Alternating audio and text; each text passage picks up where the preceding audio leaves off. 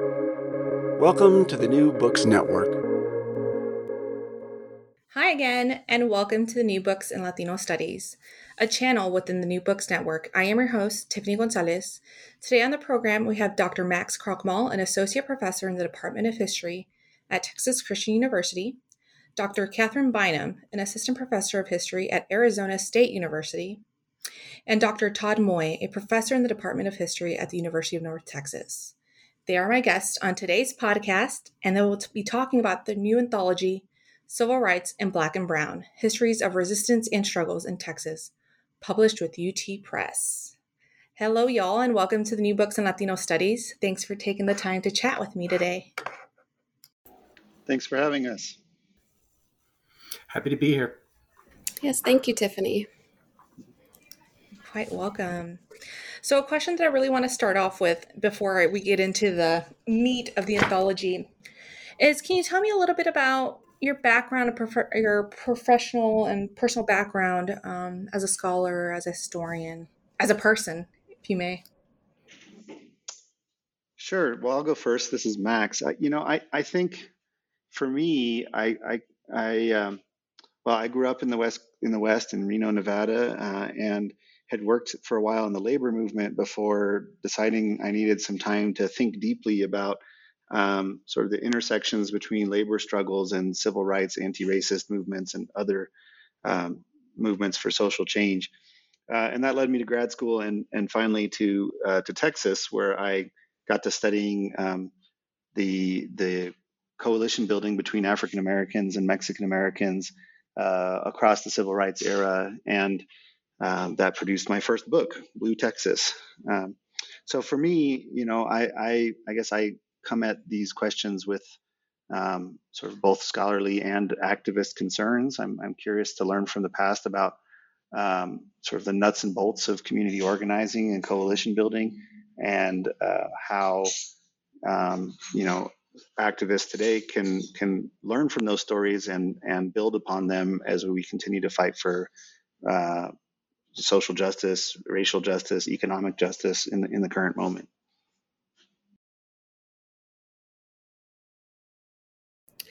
Hey, it's uh, Katherine here. Um, so I guess I I guess I'll start from the very beginning. I'm from Texas originally. I was born in Austin, but was raised in Denton.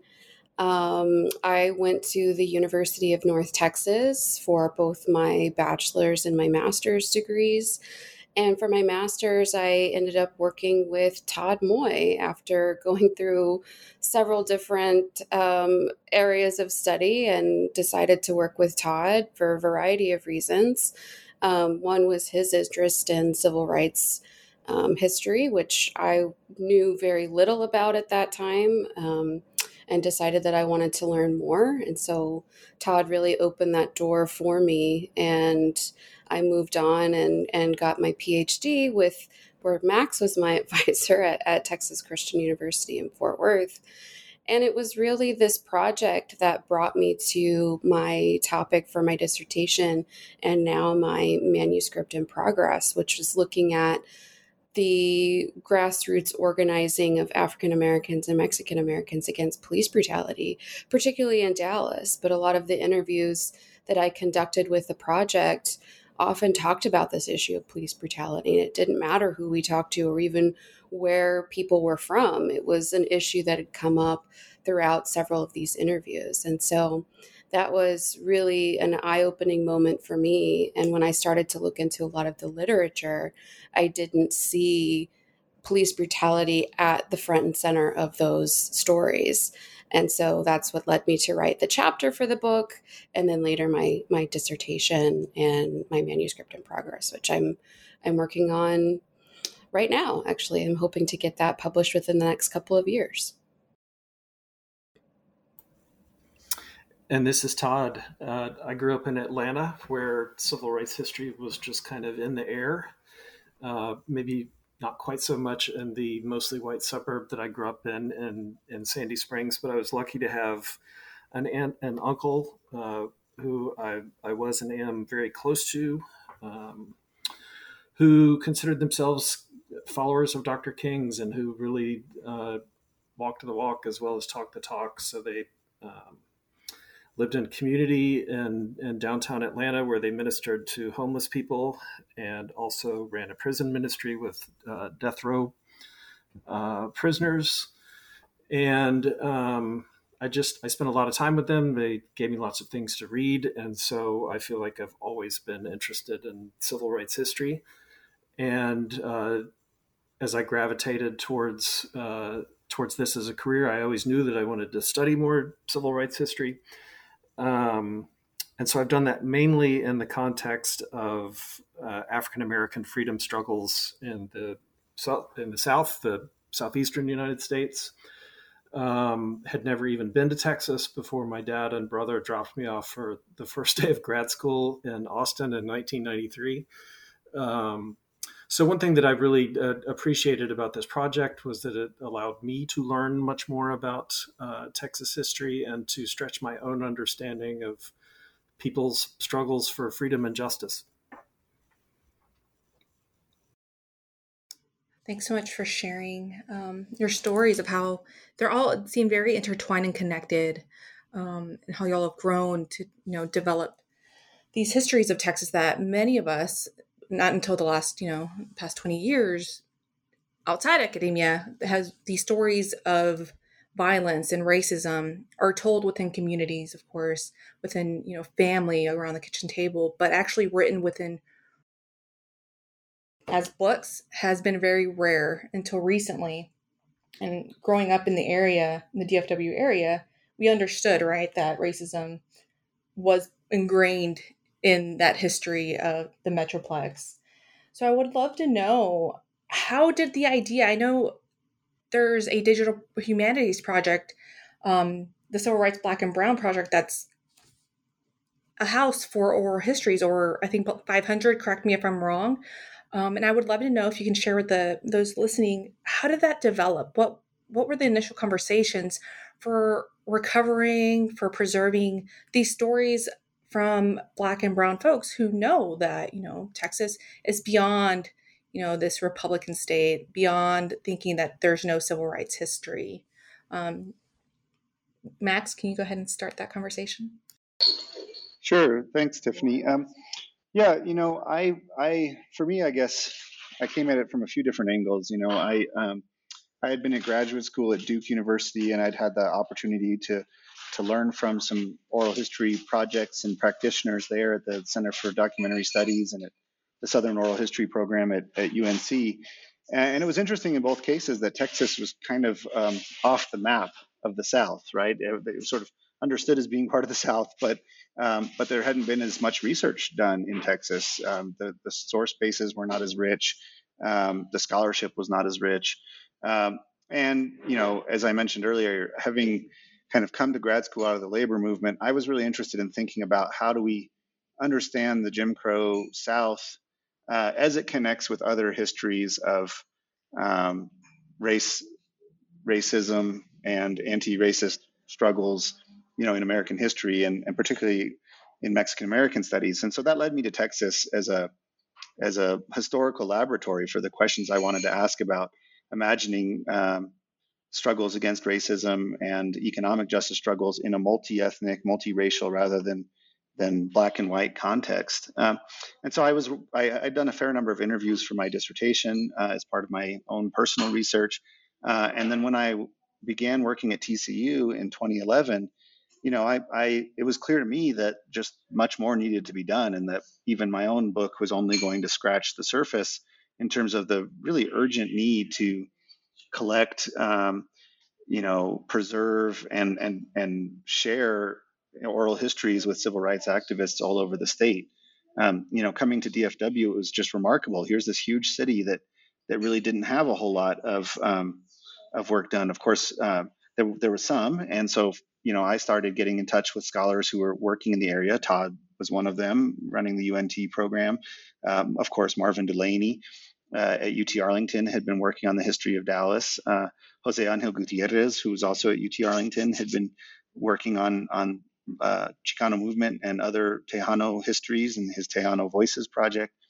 And so we started just getting together and talking about uh, the need to record more of these stories, um, how to not step on each other's toes or duplicate efforts, but but also um, you know the need to to really find a way to do many more of them. Um, and soon we, we were in touch with Maggie Rivas Rodriguez as well from from UT Austin from the Voces Project. Uh, you know, really a leader in doing oral histories with uh, Latinas and Latinos in the United States. Um, and eventually, from there, you know, uh, uh, you know, those early conversations turned into let's find some money, and so we we wrote a national endowment for the humanities collaborative research grant um, to see if we could get some funding to conduct these interviews. Um, and I guess the last thing I'll say quickly, and then hand it off to my friends here, um, is that for me the other the other sort of founding idea was that as a researcher, I had really struggled to use other people's interviews. Um, that oral history archives seem to, and the practice of archiving oral histories seem to somewhat obscure the the real purpose uh, of oral history, which, you know, in many ways is to expand and democratize the, the historical record and to give people access, ordinary people access to that people's history.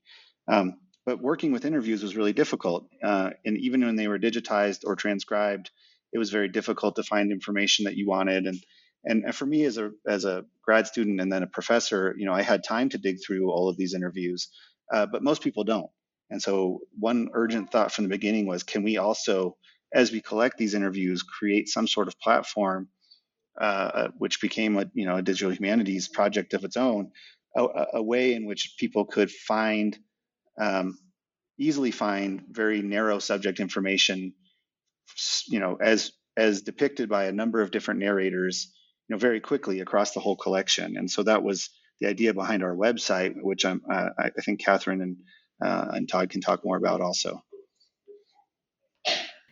Yeah, so my entrance into the project, I started out as a graduate student at TCU in 2014. I had only done a little bit of oral history work prior to that. So I worked um, with Todd at the UNT oral history program doing some kind of data entry work.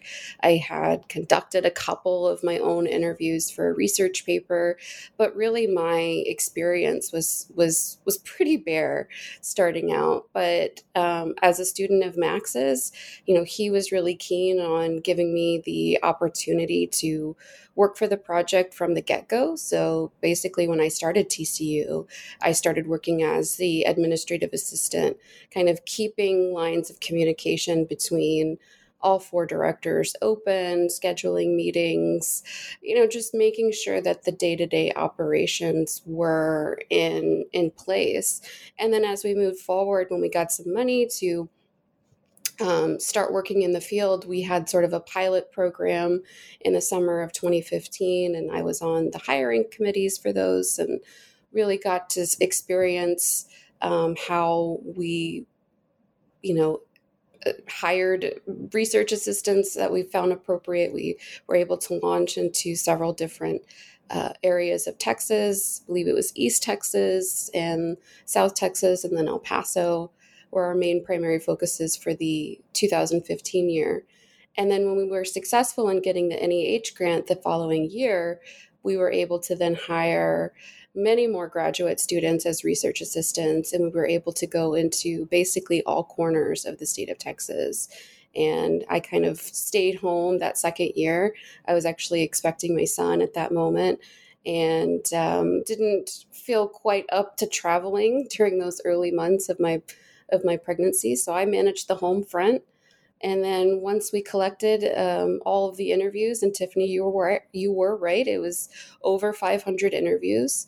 I managed that day to day operation where I was able to train a host of undergraduate students and graduate students at TCU, where we would break these interviews that we received down into these small clips we would tag them with metadata and we would upload them to our website so that anybody who wanted to go to our site and look up the civil rights movement in their cities or in other cities based on whichever subject area they were interested in, they could do that and they could get that information really easily. So, my experience from this project started off small as an administrative assistant. I kind of worked my way into a research assistant position and then ended my time with the project in 2018 as a project manager when we got all of those 500 interviews and we had to decide which interviews were going on the website and, and how they were going to be on the website. So i managed that day-to-day operation um, for about three years in total this is todd I, I think katherine's being a little overly humble about her contributions to the project um, and maybe even especially that last part of the uh, development of the online site the digital humanities site, um, which had so many moving parts um, that that required someone uh, making sure that they were all fitting together. All of the students and grad students who were involved in this, clipping interviews and uh, providing keywords and metadata uh, to make it all come together. So Max and Katherine were responsible for that at TCU and I would I would definitely encourage people who are interested in this subject to take a look at the website. It's crbb.tcu.edu, um, where all of those clipped interviews are are organized and uh, and available for free to anyone who wants them. We had kind of hoped that these would well, we knew these would be uh, useful to scholars. We we hoped that they would be useful to K through 12 educators and maybe to journalists, people like that. Um, so far, I would say the feedback that, at least that I've heard, uh, has just blown away my expectations in terms of the numbers of journalists who are using this uh, and, the ways that K through 12 teachers are, are using this. Um, so all of those are available at crbb.tcu.edu. The full interviews, unclipped um, but transcribed, are available at the portal to Texas history. Uh, which is texashistory.unt.edu. Uh, um, so that's the that's the website. Uh, Katherine mentioned that uh, in 2016 we had over a dozen research associates who were going around to communities throughout the state doing oral history interviews. Um, and, and Max had the great idea of scheduling time for us to get together in the middle of the summer to sort of debrief and uh, then to do that at the end of the summer. And I think it was literally in the last 15 minutes of, of that last day long meeting. Uh, we were just sort of throwing ideas around, and and the co-directors of the project realized, you know, we have we have created these experts in particular communities around Texas, uh, experts in the civil rights history of these communities, and wouldn't it be great if we could somehow capture all of that beyond the website. Uh, so we began throwing around the idea of, of doing this edited collection. And we decided on a model in which uh, people who had interviewed in a community would, would write about the history of some aspect of civil rights organizing in that community, uh, whether it's Corpus Christi or El Paso or the Panhandle Plains or the Piney Woods or Houston, San Antonio, Dallas, Fort Worth. Uh, they would just really dig into one particular aspect of of the civil rights movement in that place. And uh, so people talked about, you know, what issue they might want to take on. Uh, as a collective, we bandied those ideas around. Uh, we then decided on what subjects we were going to cover. People went out and wrote, and then uh, we peer peer reviewed one another's chapters, and hopefully did so in a way that made the the themes and and the style of the writing uh, more similar than most edited collections like this might otherwise be. That was certainly one of our goals, and hopefully we accomplished it. Um, but that was the genesis for the book, and so we worked on that for what seemed like a lot more than five years. Uh, but we we did finally finalize that and and publish it with the University of Texas Press here at the end of 2021. So, Civil Rights in Black and Brown, the book is available at, at fine bookstores, at least through Texas, hopefully everywhere. Of course, I believe they can find it at UT.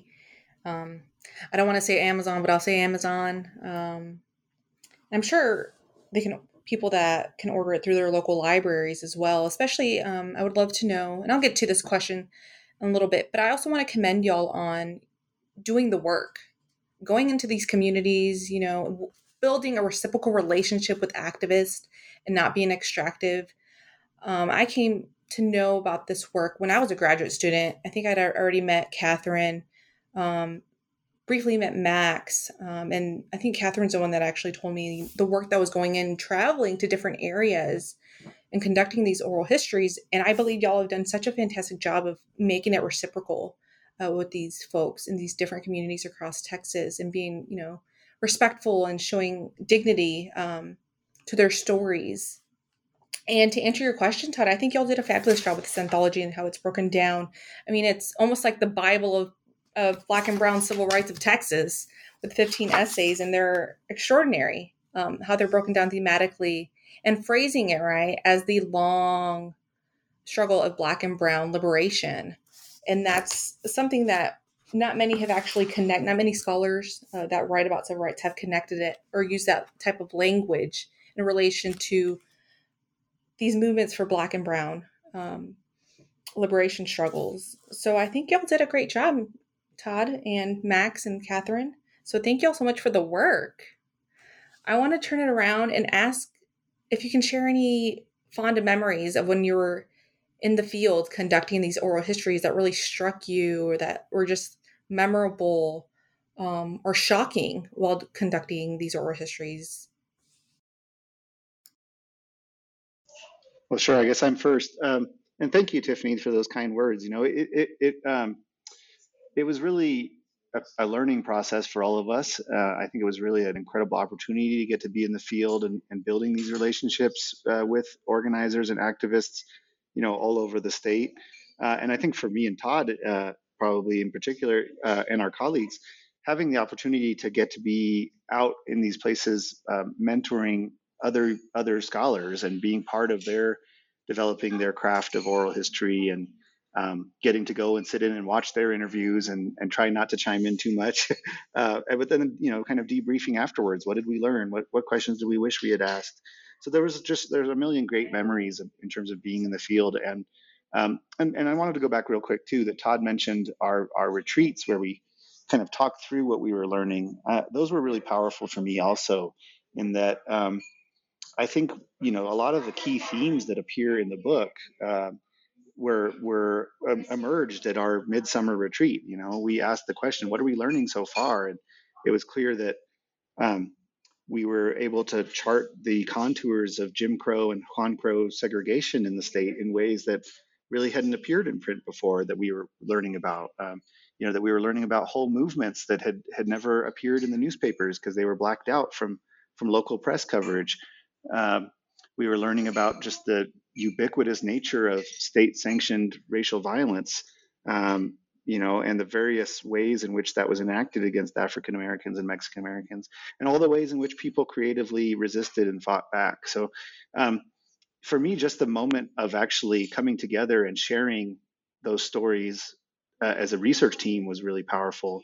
Um, and also just about the um, we spent quite a bit of time just kind of decompressing and, and debriefing um, sort of the collective trauma that we were learning about from from our narrators, and that um, in second you know secondhand that many of us were experiencing in terms of uh, you know the, the the painful work of listening to and and and hearing these stories and and um, asking trying to stay focused and ask follow-up questions when people are sharing really um, difficult stories with you. So that that was really powerful.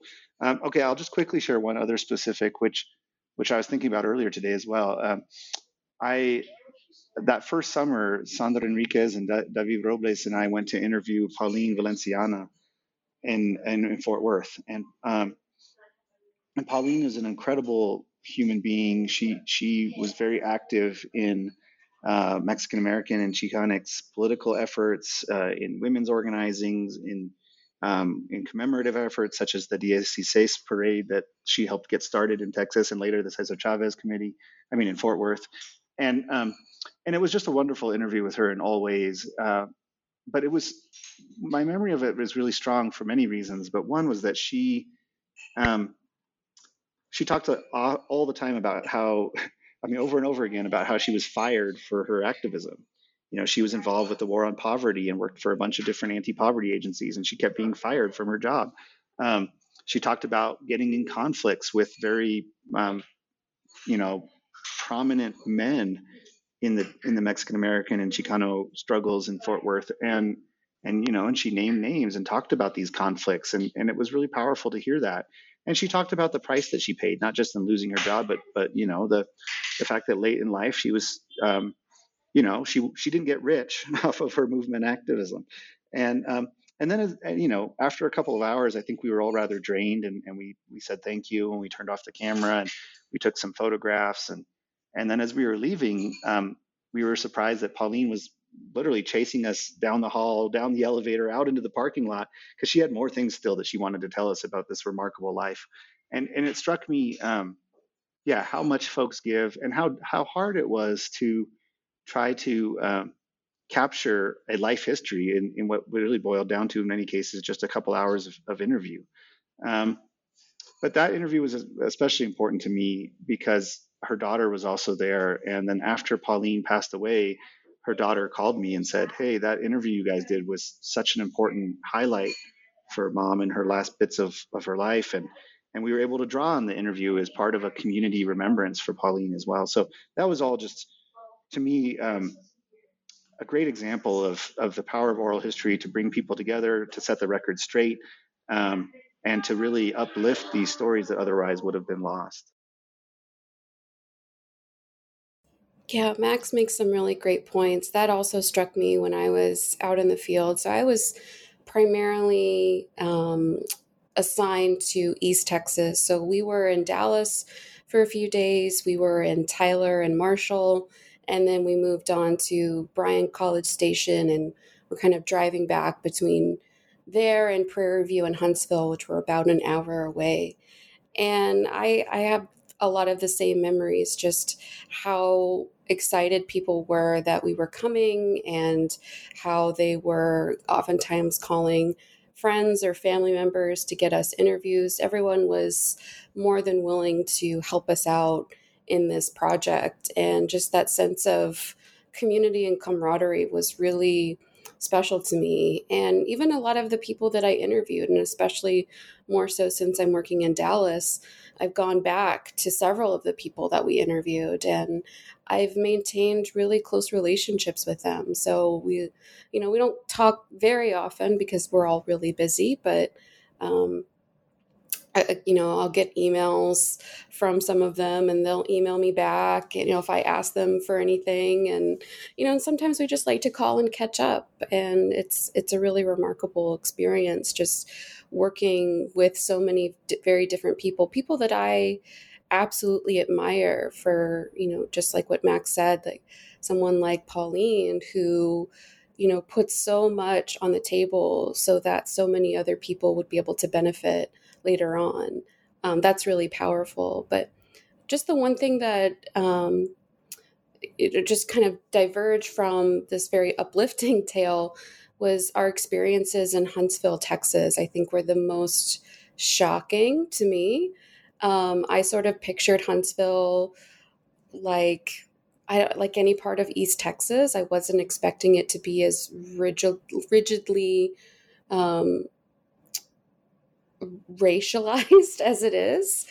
Um, we had we that was really the only place where we struggled to get people to talk to us, and not necessarily because people didn't want to share their stories, because they absolutely did, and the interviews that we got from there um, suggested that, but because so many that entire economy of Huntsville is pretty much run by the prison that's there and then also by the university. And so there's a lot of fear that, you know, they will be harassed, you know, get fired from their jobs. I know of one individual who, um, you know, had been active in the 1960s in voter registration drives and was essentially run out of town. He had to go to Houston for a little while for refuge. And when he came back and he participated in a symposium on the civil rights movement in Huntsville, he woke up the next morning and his lawn had been trashed. Like, you know, his rose garden had been all cut up and people had thrown bottles and, and just garbage just all throughout his front yard. And he traced that back to him speaking about his experiences in the civil rights movement. And we experienced that same sort of hostility in, in some parts of the city as well when we were there to conduct interviews.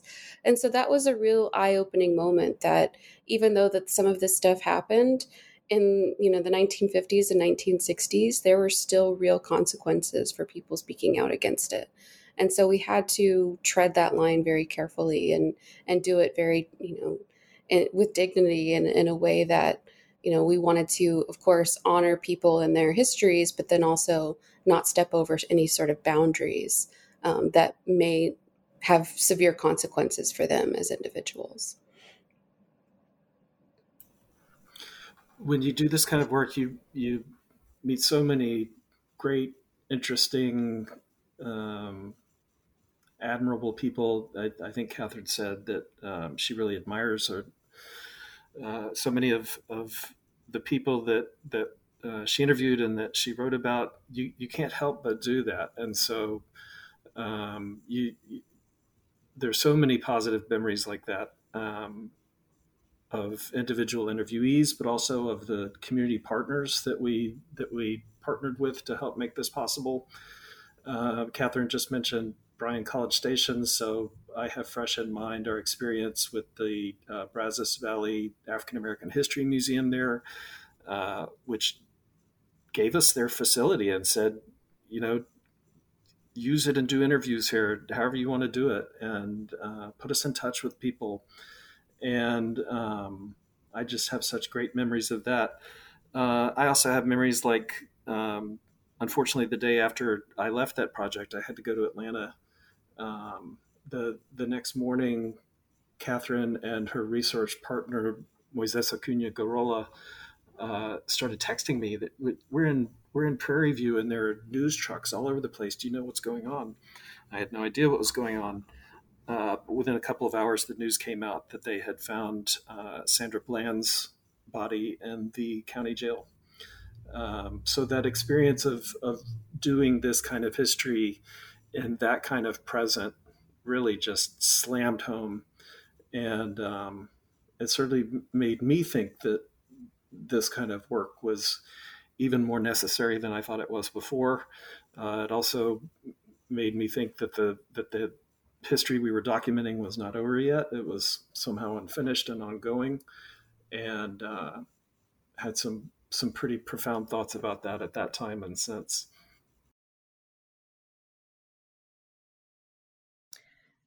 That was so chilling reading Moises's essay and how this uh, volume starts off with is with his um, aside from the introduction is with Moises's essay. And it was so chilling to see right how that story of Sandra Bland at that moment when he's and now hearing it from Utah how is all certainly interconnected and cemented of how important it is to bring these histories to light. And you know living you know momentarily in Bryan College Station I think a lot of it the university and the city tries to um, not the, not protect it, kind of protect a more a sanitized version of their history because it's not until you actually go into Bryan where you start hearing histories of of race of race violence, right, as opposed to College Station where the university's at, and these dichotomies, you know, they're all interconnected, but they're very different. And it was learning about it and reading about it in this anthology really shows and should open up the eyes of everybody else that reads it. You know, Texas has a deep history that still needs to be rectified. And I'm wondering now that you all have done the work of conducting the oral histories and writing these histories for publication, have any of these cities or towns or areas come to rectify the injustice that have been done to black and brown people? Well, the book's only been out a, couple months, so we're not there yet. Um, but you know, we are in a moment right now where a lot of communities are taking a more critical look at their own history, and um, you know, I'm very hopeful that these these case studies will help to inform that process in different local communities. Um, you know, we're of course facing the ongoing onslaught of of Corona, uh, but um, if COVID allows, I think we're hoping to try to do some some book talks and events uh, in collaboration with our community partners in, in, in some of these communities, and and maybe take that first step of sparking a conversation. Uh, you know, using the histories, inviting the people who participated as, as narrators to be there and join the conversation.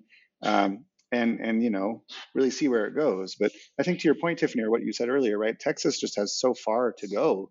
Uh, you know, it, it seemed obvious when when I was writing the introduction, but I still had to state it. You know that Jim Crow existed here, that that Juan Crow existed in Texas, um, and that people fought back, that they resisted it, that they exerted agency, uh, that they built these vibrant movements. I mean, none of these have been acknowledged in the official histories of Texas or in the booster stories that that you know economic development agencies and city officials tell.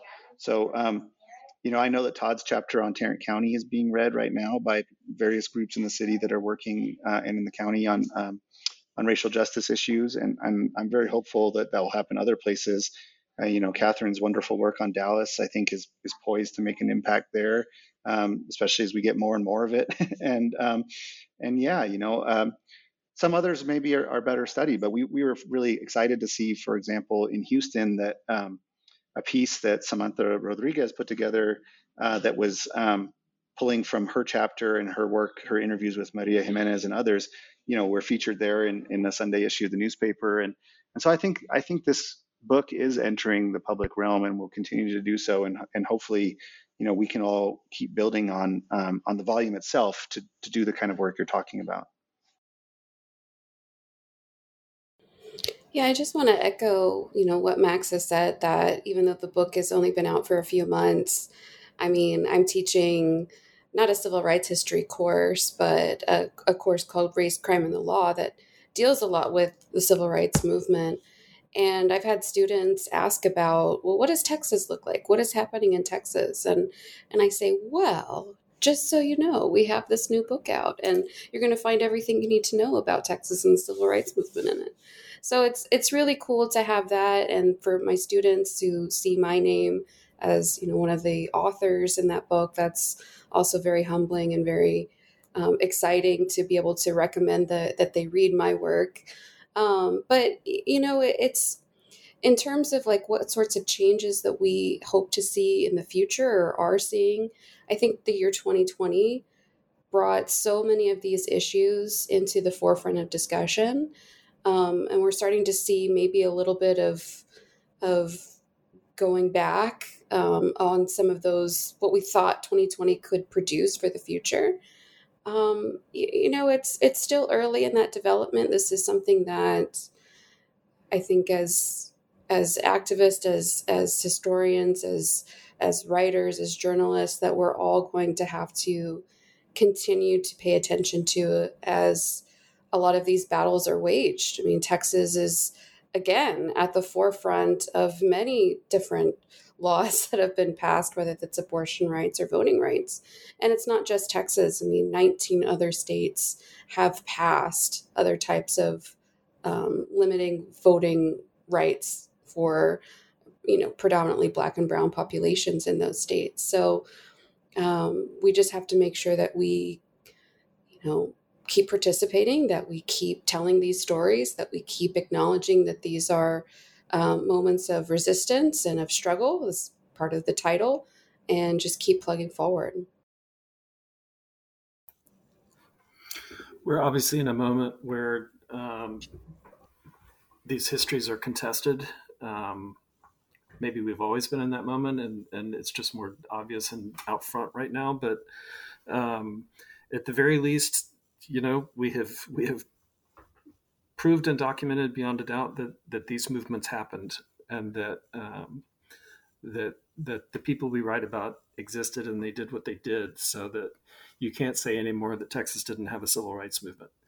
And I, I, I've said before that when I moved to Fort Worth, um, I heard from so many people that well, Fort Worth didn't have a civil rights movement because uh, we, you know, we didn't need one. We had such progressive uh, city leaders that they just managed the problems uh, whatever problems there may have been, and and there was no protest, uh, so we never needed a civil rights movement here, and that just made my antenna go up for for civil rights stories in Fort Worth. That, that sounded like a challenge to me, um, and and I think that's true of Texas as a whole, as a generalization.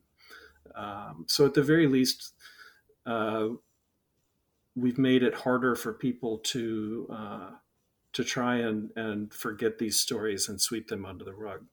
So I go back and forth on whether or not to be optimistic about the um, the larger importance of, of, this kind of work in the in the public sphere. Um, but at the moment, I'm I'm I'm optimistic about it. I don't think we'd be having these arguments about critical race theory, uh, so-called critical race theory, if um, you know if if one side wasn't worried about um, about winning elections f- freely and fairly. Uh, I don't I don't think they'd be picking these kinds of battles uh, in the history wars if they weren't really concerned uh, about uh, what this history really means.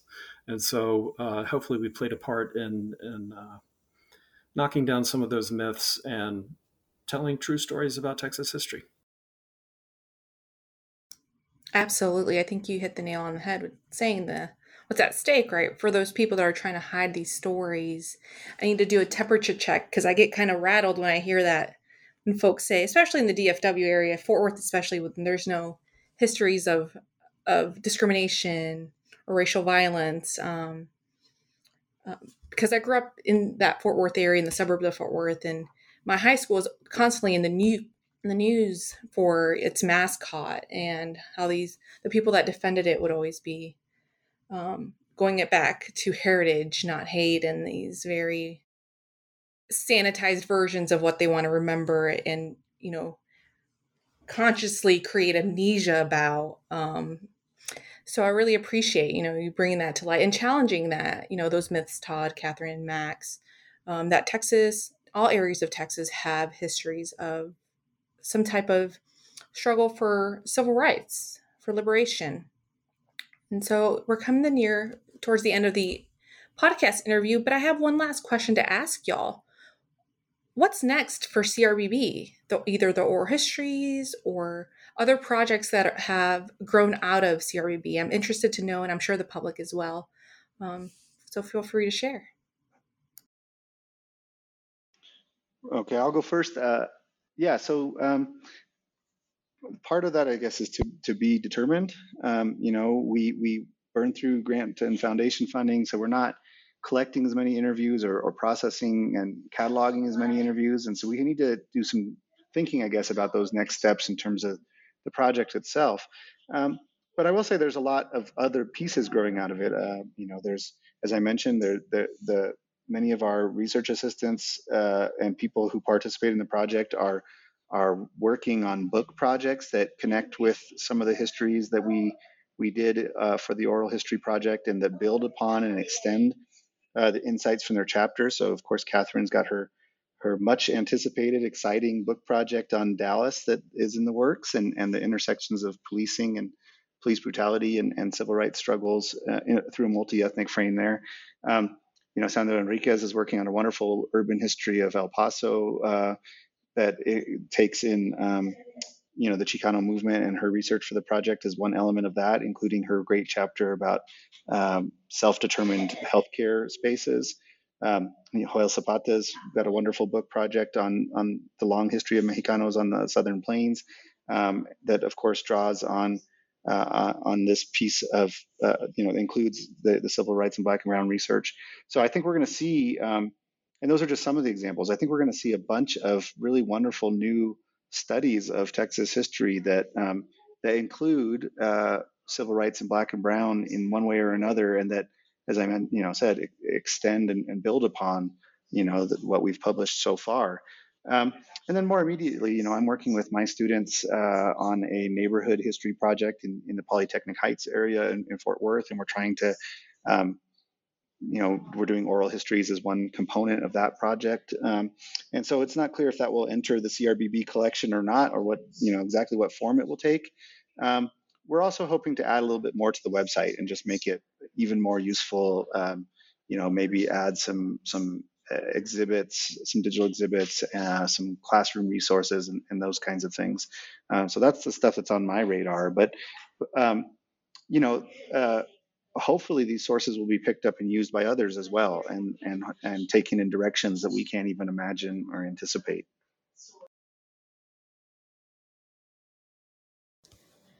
Yeah, so like Max said, I'm currently revising my manuscript in progress, which started off as which was supposed to just be the chapter for the edited anthology, but then I ended up amassing um, many, many, many more sources that I realized that I could actually write an entire dissertation and then later turn it into a book.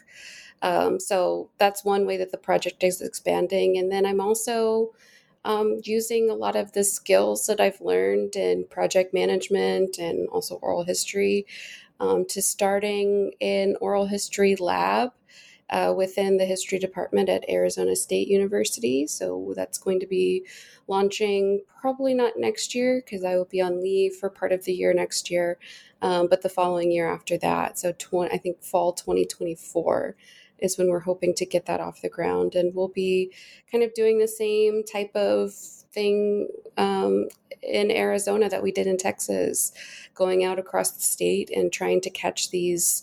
Um, histories, these stories of, of resistance against systemic racism and, and injustice. So I'm excited to be bringing that type of expertise and expanding, um, albeit in a different route, but expanding that knowledge and, and sharing it with another state.